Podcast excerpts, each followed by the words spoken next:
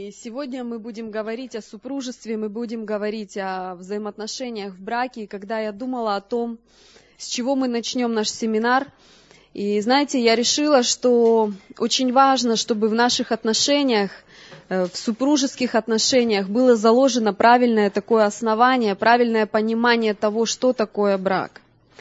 И сегодня я не буду, знаете, говорить какие-то ключи, какие-то тонкости взаимоотношений.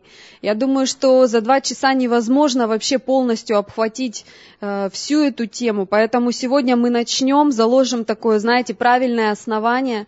И здорово, если вы будете записывать, потому что действительно это важно. Это важно для вас, как для лидеров, в силу того, что вы э, студенты библейской школы, и вам предстоит служить людям, проповедовать людям. И на своих домашних церквях тоже важно будет учить и делиться тем, что такое брак с точки зрения Слова Божьего. Аминь.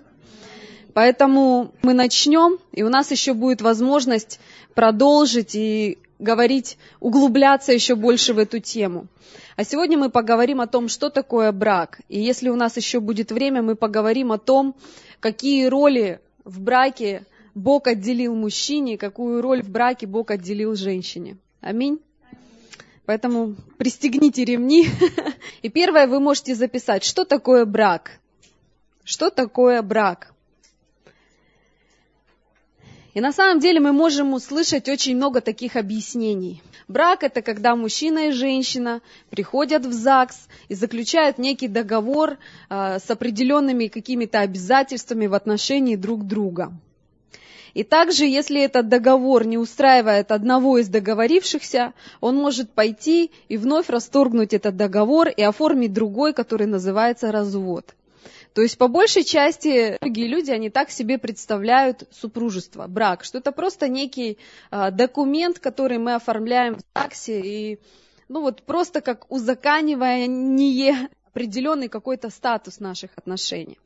Но знаете, Слово Божье говорит, что брак, что супружество – это что-то более глубокое, что-то более большее, чем просто некий договор, который люди заключают в ЗАГСе.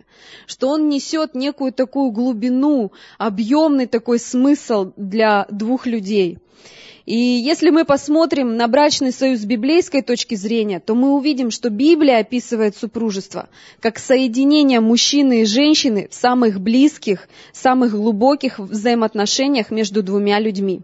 И подтверждение этому давайте откроем Матфея 19 глава. Можете записать это место Писания. Евангелие от Матфея 19 глава с 5 по 6 стих. И здесь это слова Иисуса Христа, это то, что Иисус говорит людям о взаимоотношениях. И сказал, «Посему оставит человек отца и мать, и прилепится к жене своей, и будут два одной плотью. Так что они уже не двое, но одна плоть. И так, что Бог сочетал, того человек да не разлучает. Аминь. И здесь, знаете, есть такое слово, оно очень важное слово. Здесь говорится, что человек оставит отца и мать. Знаете, порой очень сложно оставить отца и мать. Другими словами, очень многие люди, они прилеплены к своим родителям. И они прилеплены настолько, что их родители, они имеют власть, они имеют такую способность говорить во взаимоотношения молодожен. И знаете, это очень важный момент, чтобы действительно, когда мы вступаем в брак, чтобы мы каким-то образом отлепились от наших родителей и не позволяли нашим родителям говорить, что нам делать и как нам делать. Знаете, порой мы можем совершать какие-то ошибки, но с другой стороны, это наша жизнь, наши отношения. Поэтому, когда вы вступаете в брак, когда вы заключаете завет между собой и своим мужем, очень важно, чтобы ваши родители никогда не говорили вам и не высказывали претензии по отношению к кому-то из ваших супругов, потому что это ваш выбор. И я благодарна своим родителям, что ни мои родители, ни моя свекровь, они никогда не говорили, а, какой у меня муж, чему ему нужно научиться, как ему нужно а, зарабатывать, что ему нужно, что ему нужно делать по отношению к, моей, э, к нашей семье. Моя свекровь, она никогда не говорила в мой адрес, что у меня какая-то а, такая, знаете, недостойная невестка или еще что-то. Я всегда с ее стороны слышала только вот слова какой-то благодарности благодарности и восхищения, что она меня очень сильно любит. И знаете, на самом деле родители, они настолько сильно любят нас, что волей и неволей им хочется дать нам некий совет. И знаете, я раньше думала, что так, как мыслят и думают мои родители, это правильно. Знаете, но Бог сделал одну такую вещь в наших отношениях э, с моим мужем. Когда мы уехали за пять тысяч километров, то нам некому было бежать во время конфликта. Нам некому было обратиться за каким-то советом. Я не могла хлопнуть дверью и сказать, все, я ухожу к своей маме, я собираю тебе сумки, потому что это было пять тысяч километров. Вы думаете, такие мысли не приходили в мою голову? Они приходили и не раз в мою голову, потому что порой наши отношения настолько накалялись, что я думала, Господи, как меня вообще угораздило выйти за этого мужчину замуж. И мне охота было собрать сумки и чемоданы, и я мысленно думала, где мне взять денег для того, чтобы купить, день, чтобы купить билеты на самолет. Я честно вам признаюсь, потому что брачные отношения, они проходят разного рода испытания. Всегда есть искушение хлопнуть дверью и уйти. И знаете, а, спустя, вот сегодня мы уже, дорогой, сколько лет мы женаты? 12 лет. 13 в этом году, наверное. Ну ты пока посчитай. Ну, из, из которых можно так сказать, что в 2003 году мы поженились, в 2005 мы приехали сюда на миссию. То есть мы два года были в браке, и большая часть наших супружеских отношений, она складывалась уже здесь на миссии. И знаете, когда прошло определенное время, я поняла, что, знаете, невозможно отлепиться от родителей, если ты живешь с ними в одном доме. Это просто невозможно, потому что волей-неволей они всегда будут давать тебе свои советы. Они всегда будут говорить, как тебе лучше, что тебе лучше, куда тебе потратить деньги, как тебе сэкономить деньги, как тебе сделать это, как тебе сделать то. И знаешь, у них могут быть очень хорошие побуждения для этого. Но если вы не отлепитесь от своих родителей, вы всегда будете за собой нести мышление своих родителей. Потому что многие думают, что когда они вступают в брак, то они вступают в брак вдвоем. Вот многие уже знают, что не вдвоем вы в брак вступаете. Вместе с вами вступают в ваш брак ваши родители. И когда вы приходите, то вместе с вами приходит мышление вашего мамы и папы. Когда вы со своим супругом, то у него тоже есть мышление его мамы и его папы. И они в своей семье привыкли к тому, что вот так надо поступать.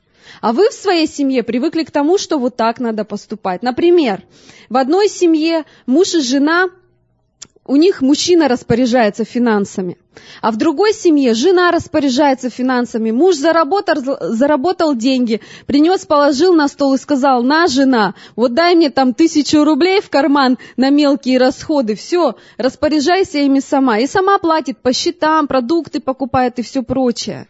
И знаешь, вот в этом уже есть некая разность.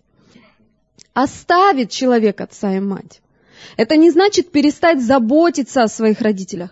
Нужно заботиться о своих родителях. Но знаете, когда моя мама или мой папа или, наша, или моя свекровь, они звонят нам и говорят, ну что, как там ваши дела? Моя мама никогда не знает о наших конфликтах с мужем, о чем мы конфликтуем. Я всегда говорю, мам, у нас все хорошо, у нас все замечательно. Знаешь почему? Потому что когда вы преодолеете этот конфликт, вы решите этот конфликт, и ты-то простишь своего мужа, потому что ты его любишь.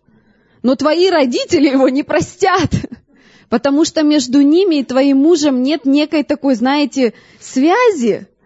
Поэтому моя рекомендация, никогда не вытряхивайте э, конфликты, никогда не вытряхивайте грязное белье ваших отношений своим родителям. Пусть всегда в вашей жизни вы будете говорить, э, у нас все хорошо, у нас все замечательно. И знаешь, это не лукавство, потому что действительно над отношениями, над ними надо работать. И твои родители, они навряд ли смогут тебе помочь каким-то советом, потому что вы другие люди, вы молодые, вы отличаетесь от них, у вас разница в возрасте огромная, другое, другое время, другое поколение вообще сейчас. Поэтому это очень важно. Запомнили?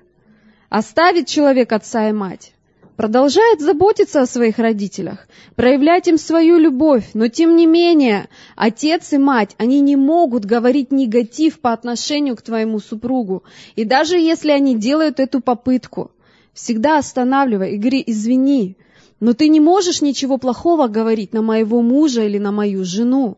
То есть вы всегда должны охранять ваши отношения. Вы всегда должны оберегать ваши отношения. Потому что я знаю такие примеры, когда родители, они просто развели людей. Они просто вмешивались в отношения мужа и жены, они хаяли, они говорили какие-то вещи. И женщины, как правило, они попадают под влияние своих матерей. И они оставляли своих мужей. И они думали, что они такие прекрасные, замечательные, такие королевы, а муж мой вообще никчемный и ничтож, ничтожный. И оставались потом в глубоком одиночестве, потому что когда они снова вступали в какие-то отношения между мужчиной и женщиной, они снова сталкивались с этими же проблемами, потому что нет идеального мужчины. И идеальный мужчина и идеальная женщина, они только в сериалах. Поэтому любители сериалов, женщины, те, кто любит сериалы, говорю вам, никогда в вашей жизни не будет того, что показывают нам в сериалах. Мужчин идеальных нет, и женщин идеальных нет. Это только в кино и в сказках показывают. Поэтому имейте в виду, что брак, супружеские отношения – это труд – это невероятный труд, это невероятные усилия, потому что вы жили совершенно в другом мышлении. Вы с разных планет вообще. Вы в одной семье к одним устоям привыкли, а в другой семье там вообще другие устои. И, конечно, будет какое-то время, когда вы будете привыкать друг к другу. И порой чаще всего кризис, он приходит именно вот на начало супружеских отношений, на первые пять лет супружеских отношений – Потому что в первые пять лет ты привыкаешь, ты смотришь, вот я не привыкла, что у меня муж, он носки складывает такими, знаете, носочные мячики и кидает. А мне потом эти носочные мячики надо, когда я стирку закладываю в стиральную машинку, эти носочные мячики разворачивать, эти грязные носки. Но он так привык. Он так привык, понимаете? Да я так пошутила просто, чтобы вы посмеялись. На самом деле, есть разница в нас. Поэтому супружеские отношения – это труд, это то, над чем нужно трудиться. И это первое ваших отношений. Вы всегда будете притираться друг к другу. Притираться друг к другу. Но это мы позже поговорим. Следующая мысль. Здесь говорится о том, что прилепится к жене своей, и будут двое одной плоти. Слово «прилепиться». Что значит «прилепиться»? Прилепиться это то, что уже оторвать вообще практически невозможно, уже очень сложно. Вот знаете, суперклей иногда клеишь суперклеем, пальцы случайно приклеиваешь, и потом еле пальцы пытаешься оторвать. Поэтому божественный клей должен быть в ваших отношениях. Прилепиться означает присоединиться очень крепко, так что две части уже нельзя будет разделить. Аминь. И о чем это говорит? О чем говорит это местописание? Это местописание говорит о единстве между мужем и женой. И о каком единстве идет речь? О духовном единстве, о душевном единстве, о физическом, о единстве целей, о единстве планов, о единстве каждого дела. И знаете, это не значит, что мы с мужем должны быть абсолютно одинаковые. Двое будут одной плотью. Знаете, иногда как пазлы так сходятся, да?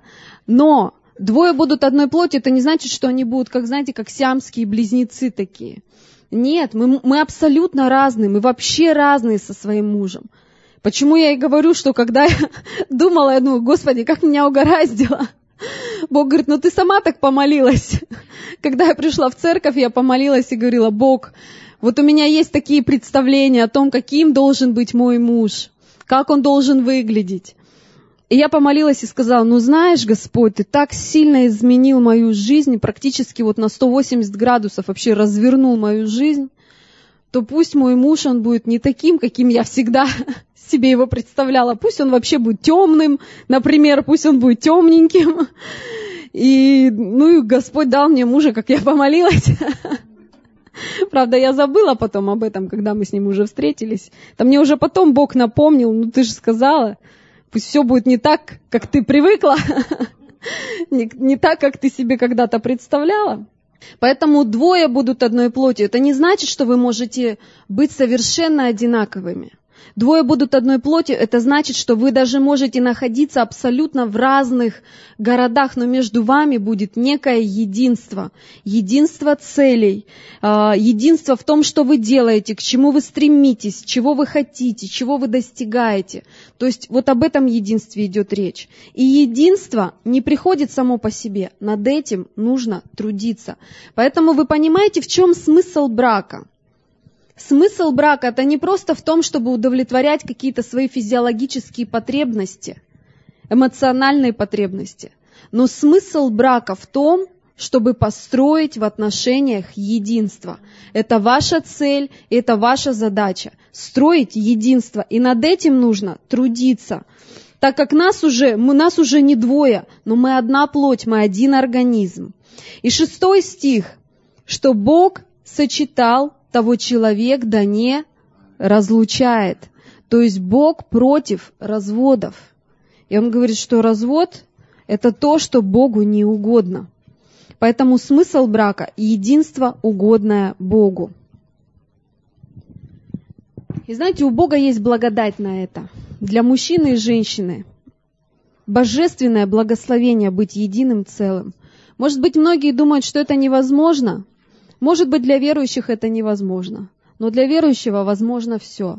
Потому что, имея взаимоотношения с Богом, Бог дает нам эту благодать, чтобы два совершенно разных, не похожих вообще друг на друга человека, с разными представлениями о жизни, э, стали одним целым.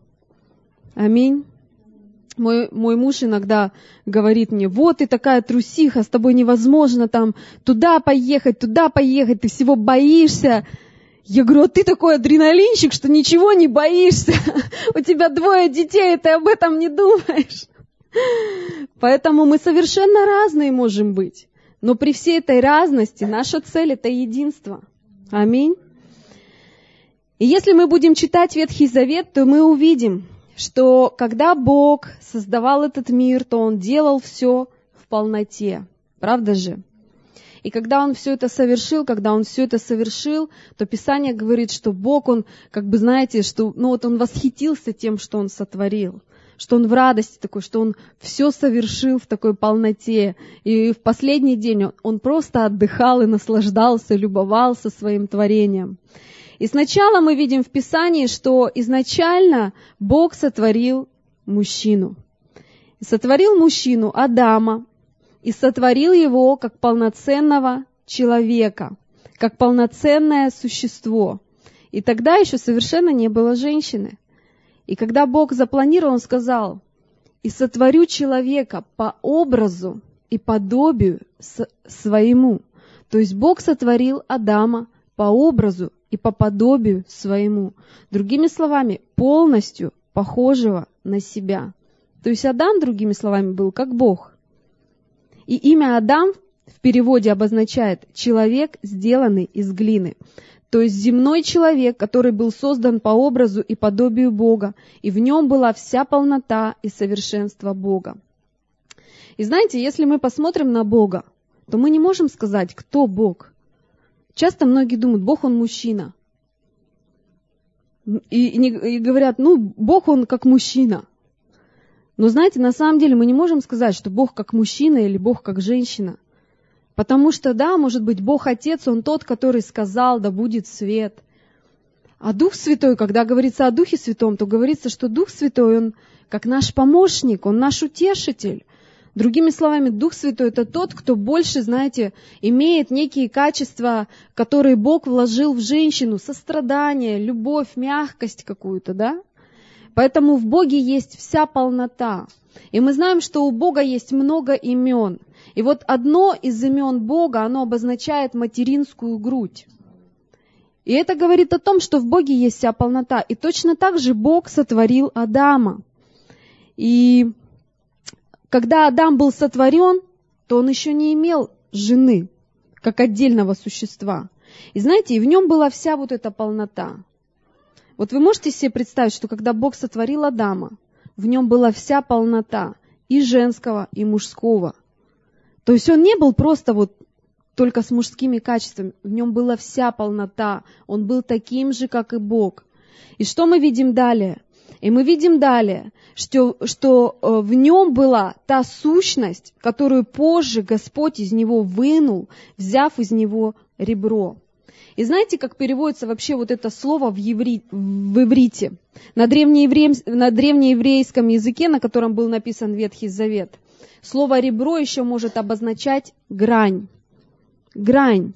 То есть, другими словами, знаете, мы не настолько такие физики и химики, но Бог создал вот эту физику, химию, атомы, молекулы. Это все настолько взаимосвязано, что люди до сих пор, ученые, они изучают эту химию, изучают строение, изучают физику. И есть наука такая, э, физика, да, химия. И вот как это Бог делает, я не знаю.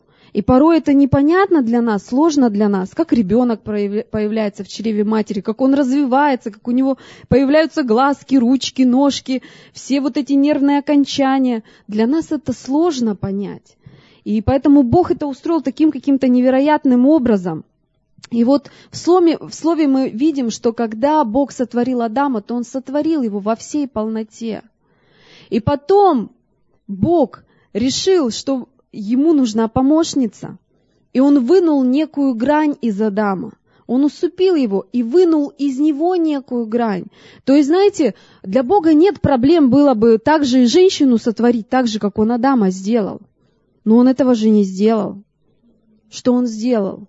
Он сделал некую операцию Адаму и вынул из него некую сущность. И вот почему вот эти знаменитые слова Адам произнес, когда он увидел Еву. И сказал человек, вот это кость от костей моих и плоть от плоти моей. То есть он понял, он увидел, он говорит, это было во мне. Это кость от моих костей и плоть от моей плоти. То есть он увидел, что Бог что-то сделал с ним, что у Адама чего-то не стало, что-то было отнято от него, что-то было вынуто из него. И он говорит, это кость от кости моей, и плоть от плоти моей. Представляете, физика какая, вообще химия какая произошла в тот момент. Она будет называться женою, ибо взята от мужа. Потому оставит человек отца своего и мать свою, и прилепится к жене своей, и будут одна плоть. Представляете, как это интересно? Итак, брак – это желание быть единым, целым, полноценным человеческим существом, каким был Адам изначально, когда Бог сотворил его. И из этого можно сделать такой вывод. Представляете, вывод, какой можно из этого сделать? Что полноценный человек – полноценный человек. Полноценный человек – это мужчина и женщина, соединенные брачными узами. Представляешь, ты как будто как не до конца человек полноценный, когда ты не в браке. Мы из Писания можем это видеть, что полноценный человек – это мужчина и женщина, соединенные брачными узами. Они становятся одним целым – вот почему мы не можем существовать друг без друга. Почему каждая девочка, она еще маленькая, она уже думает, когда я выйду замуж, Ева у Пастушенко, он уже, они там свадьбу репетируют. Мы как-то приходим, и Инга рассказывает, ты знаешь, они сегодня венчание уже играли. И Вероника их венчала. То есть это заложено в нас природой. Почему мы не можем без мужчины, а мужчина не может без женщины? Это как некая такая духовная связь, некий магнит, что мы не можем друг без друга, потому что Бог нас так сотворил. Он нас сотворил вот в этой полноте. И поэтому, если мы будем существовать друг без друга, то мир вообще он прекратит продолжаться, мир вообще к краху может прийти. Поэтому уникально, что на Земле, знаете, рождается практически одинаковое количество мальчиков и девочек. Вот как ты это объяснишь? Ты не можешь это объяснить. Ну, действительно, примерно одинаковое количество мальчиков и девочек рождается. Представляешь, если бы только раз-раз мальчики рождались. И от нас, причем, это не зависит. То есть мы не можем определить, мы не можем это как-то смотивировать. Но вот природой, Богом это так запланировано, что рождается одинаковое количество мальчиков и девочек. Поэтому э, мужчина и женщина вместе – это полноценный человек, полноценное творение. И человек, который в полной мере отображает славу Бога. И знаете, тут еще возникает вопрос. Зачем Бог это сделал? Ну и был бы один Адам. Что, ему плохо, что ли? Ну и сотворил Бог человека по образу и подобию своему. И все, и Адам бы имел просто отношения с Богом. Зачем ему надо было весь вот этот процесс, от чего многие сегодня страдают, когда они там переживают какую-то боль, какую-то трагедию в отношениях с мужчинами или женщинами. И они говорят, вот все мужики такие, вот все женщины такие. Зачем Бог это сделал? Почему он не оставил одного полноценного Адама во всей полноте, таким же, как он? И знаете, некий вывод такой, опять же, напрашивается. Когда Бог сотворил человека, он сказал такие слова. «Я сотворю его по образу и подобию своему». Кто такой Бог? Что нам Слово Божье говорит о том, кто такой Бог? Бог есть любовь. Скажи, любовь сама по себе может существовать без объекта любви? Любовь не может существовать сама по себе, если у нее не будет объекта, по отношению к которому эта любовь может быть проявлена. Поэтому Бог сотворил человека по образу и подобию своему, и Он полюбил человека, Он возлюбил человека. Он говорит, ты, это настолько твое вот самое прекрасное творение, ты человека выше ангелов вообще поставил. Почему Бог вынул из Адама, из Адама некую грань, некую сущность? Для того, чтобы Адам мог отображать полное подобие Бога. Адаму нужен был объект любви. Поэтому, женщины, знаете, для чего вы сотворены? Ваше предназначение — быть любимыми своими мужьями. Мужчины, жены в вашей жизни для того, чтобы вы отображали образ и подобие Бога, чтобы у вас был объект любви, чтобы вы еще больше тем самым были на Бога похожими, потому что Бог есть любовь. Поэтому нравится вам это или не нравится, но женщина, она сотворена для любви, для любви своим мужем. И только потом уже все остальные причины – деторождение и все прочее. Итак, брак с библейской точки зрения, вы можете это записать. Брак с библейской точки зрения – это единство между мужем и женой в разных сферах их жизни. Что еще такое брак? Брак – это таинство. Другими словами, священный союз. И давайте запишем, что такое таинство. Таинство это когда мы выполняем определенные вещи в физическом мире, а Бог созидает в нас и между нами и им что-то особенное. Например, вы знаете такое таинство, как водное крещение. И вы знаете, что это символизирует некую смерть и воскрешение. Казалось бы, ничего такого особенного не происходит. Просто человека окунули под воду. Но знаешь, в этот момент происходит некое таинство, которое происходит в духовном мире. Это как некое заявление в духовный мир, что человек принимает смерть и воскрешение для новой жизни. Вот что такое водное крещение.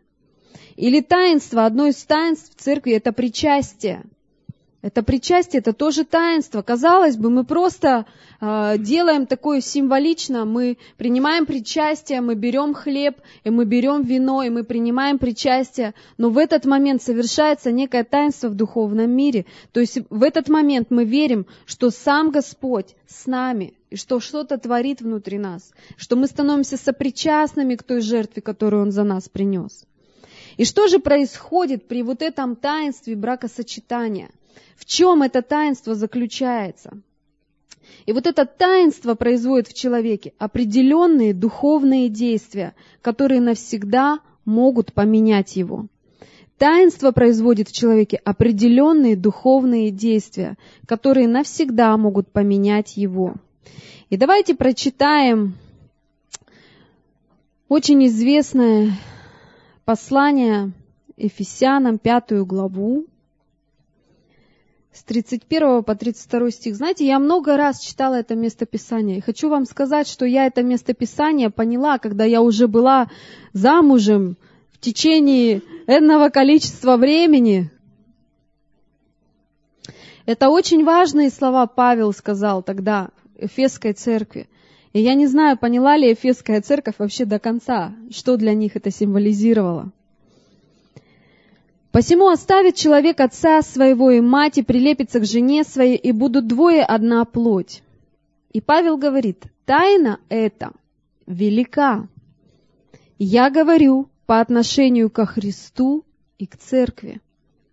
То есть Павел сравнивает отношения между мужем и женой с отношениями Иисуса Христа и церкви.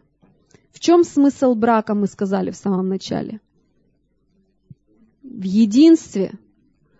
Теперь подумайте, в чем смысл взаимоотношений Христа и церкви? В единстве. То есть, другими словами, Павел сравнивает отношения мужа и жены с отношениями Иисуса Христа и церкви. Поэтому наша цель, наша задача как церкви построить с Иисусом Христом единство, единство целей, единство видения, единство переживаний. И Павел сравнивает это. И другими словами, что должен отображать брачный союз двух людей? Наш брак призван отображать взаимоотношения Бога и человека, Христа и церкви. Другими словами, мы в своих отношениях между мужем и женой должны нести вот этот священный образ Иисуса Христа с Его церковью. Подумайте о том, что делал Иисус Христос для своей церкви. Какое место церковь занимает в сердце Иисуса Христа? Точно такие же отношения должны быть в брачном союзе между мужем и женой. И что происходит в этот момент, во время этого таинства? Очень внимательно просто послушайте. Матфея 19 глава 6 стих что Бог сочетал, того человек да не разлучает. Что происходит во время венчания? Во время венчания сам Бог вмешивается в ваши отношения. Почему говорят, что каждый брак, он заключен на небесах? То есть Бог венчает вас, и Бог делает вас единым, целым, неразлучным друг с другом. Это некое таинство, которое ты не можешь понять, ты не можешь его потрогать, ты не можешь его увидеть. Но это происходит, а, знаешь, в духовном мире. Почему многие люди, когда они претерпевают развод, когда они разводятся, они все равно чувствуют некую оторванность.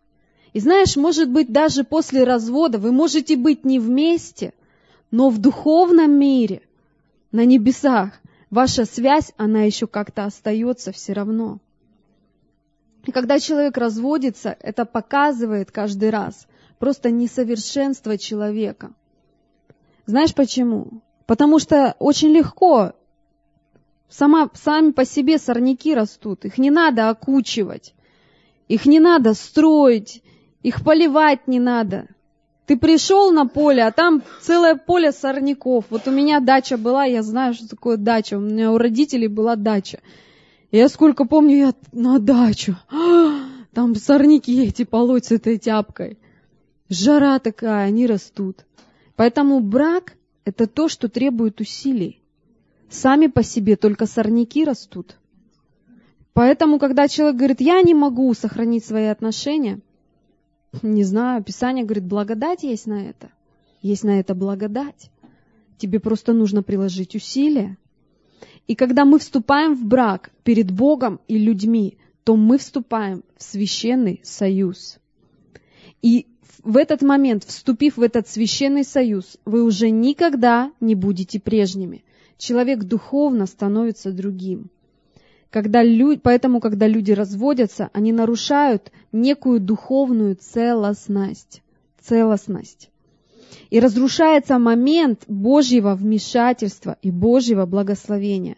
Поэтому развод всегда является злом. Аминь.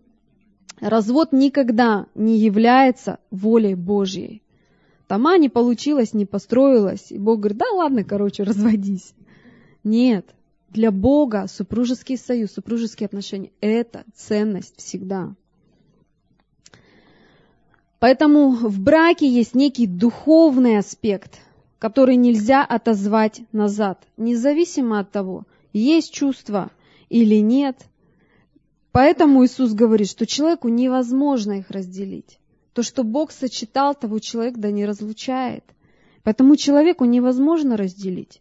И люди разделяются, но в духовном мире, в некотором смысле, они все равно остаются единым целым. Поэтому брак – это таинство, которое меняет всю твою жизненную ситуацию. Духовно, раз и навсегда. Аминь. Чем еще является брак? Брак – это завет. Евреям 13 глава, 4 стих. Здесь говорится, брак у всех да будет честен и ложа непорочна. Блудников же и прелюбодеев судит Бог. То есть брак – это то, что должно быть в чести, то, что должно отображать образ Иисуса Христа и Его Церкви. Евреям 9 глава, 16 стиха. «Ибо где завещание, там необходимо, чтобы последовала смерть завещателя, потому что завещание действительно после умерших. Оно еще не имеет силы, когда завещатель жив. О чем идет речь? Что супружеские отношения – это некий завет. Другими словами, о какой смерти идет речь? Когда ты умираешь для себя. Брачные отношения, супружеские отношения – это смерть для себя. Когда ты наступаешь на свои амбиции, когда ты забываешь свое слово «я», потому что ты уже не один, но вас уже двое, и вы одна плоть, и у вас одни общие интересы. И ты не можешь сказать, что это моя жизнь, я так решил. Если ты так решил, это твоя жизнь, тогда тебе незачем жениться. И однажды, когда люди подошли и спросили э, к Иисусу, так может ты вообще тогда не жениться, раз все настолько сложно, что вот разводиться нельзя, и Бог развод ненавидит. Знаешь, может быть, кому-то и не надо жениться тогда на самом деле, если ты не оцениваешь для себя, если ты не примешь для себя решение строить и работать над своими отношениями. Потому что каждые отношения не несут определенные последствия, особенно когда в этих отношениях рождаются дети – и самая лучшая радость для ребенка – расти в полноценной семье, где есть мама и папа. Правда, я, я, я так благодарна Богу, что у меня есть мама и папа, и я вообще, я не представляю, иногда мой муж свидетельствует о том, э, как в его жизни, как в его семье были конфликты между мамой и папой, и они то сходились, то расходились, и как он, как ребенок, переживал вот этот вот эмоциональный развод постоянных своих родителей. Это очень тяжело. Поэтому, когда мы конфликтуем друг с другом, я начинаю переживать за своих детей, потому что я не хочу, чтобы это каким-то образом откладывалось в их памяти. Поэтому это очень ценно. И когда у вас рождаются дети, вы не только несете ответственность за самих себя, вы взрослые люди, но вы еще несете ответственность за своих детей. Потому что успешный брак, знаете, на чем основывается вообще? Вот я вам скажу, это очень важные вещи. Успешный брак, он с детства закладывается, потому что вы являете некий пример, некий образ отношений. И хоть ты завоспитывайся ребенка, хоть ты что-то ему говори, но он в точности будет повторять то, что ты делаешь, твои мысли, твои поступки. Я не знаю, вы замечали это по себе? Я по себе, уже будучи взрослым человеком, заметила. Иногда что-нибудь сделаю, думаю, блин, вот я сейчас как свой папа сказала. Или, блин, вот я как мама своя сейчас сказала. Знаешь, иногда есть конфликт между родителями и детьми, а потом, когда ты становишься взрослым, и ты воспитываешь своих детей, ты понимаешь, блин, я то же самое делаю. Понимаете? Поэтому это очень важные вещи. Это очень важно. И брак – это завет. Это завет. И когда один умирает для себя, для своего «я», только тогда этот завет начинает действовать, когда ты сам для себя умираешь. И раньше завет люди символизировали с порезом рук до крови. Помните? Руки разрезали, и там соприкасались, говорили, мы с тобой одной крови. То есть завет, он заключался на крови. И помните, когда Иисус, он был распят и пролилась его кровь, то вот эта кровь, вот эта кровь, Слово Божье называет кровь Нового Завета. То есть пролилась кровь, и Бог заключил с нами Новый Завет. И точно так же, когда мужчина и женщина, когда они хранят себя в браке, когда они вступают в эти заветные отношения – то тоже проливается кровь, потому что девственность, это устроено таким образом, что это тоже некий завет. Это тоже некий завет. И тайна сия, она действительно глубоко. И если в это во все вникать, это действительно глубоко, потому что когда ты лишаешься девственности, ты вступаешь в некий завет с этим человеком. Ты отождествляешься с ним. Поэтому Писание говорит, да будет ваше ложе непорочность. Откуда приходят проклятия, откуда приходят болезни? Потому что те бесы, которые стоят за этим мужчиной или за этой женщиной, если сегодня ты с ним вступил в этот некий завет, стал одним целым, завтра ты с этим человеком вступил в некий завет. И потом люди удивляются, откуда в мою жизнь вот эти проблемы пришли, вот эта болезнь пришла, вот эта болезнь пришла. Потому что вот эти бесы, которые стояли за этими людьми, те проклятия, которые стояли этими людьми, через половые отношения ты становишься одним целым. Тайна сия велика, это духовные вещи. И от этого мужчины в твою жизнь что-то приходит, или от тебя к этому мужчине что-то приходит. Поэтому Иисус говорит, ложе да, ваше да будет непорочно. Аминь. Это очень глубокие вещи на самом деле. И когда заключаешь завет, необходимо умереть для себя, и тогда он имеет силу. Жить для Христа – это то же самое, все для Него. Он исполнил свою часть завета, умер, чтобы мы могли иметь жизнь. При этом завете Иисус умер. Поэтому вступить в брак – это отдать самого себя. Аминь. Сделаем перерыв.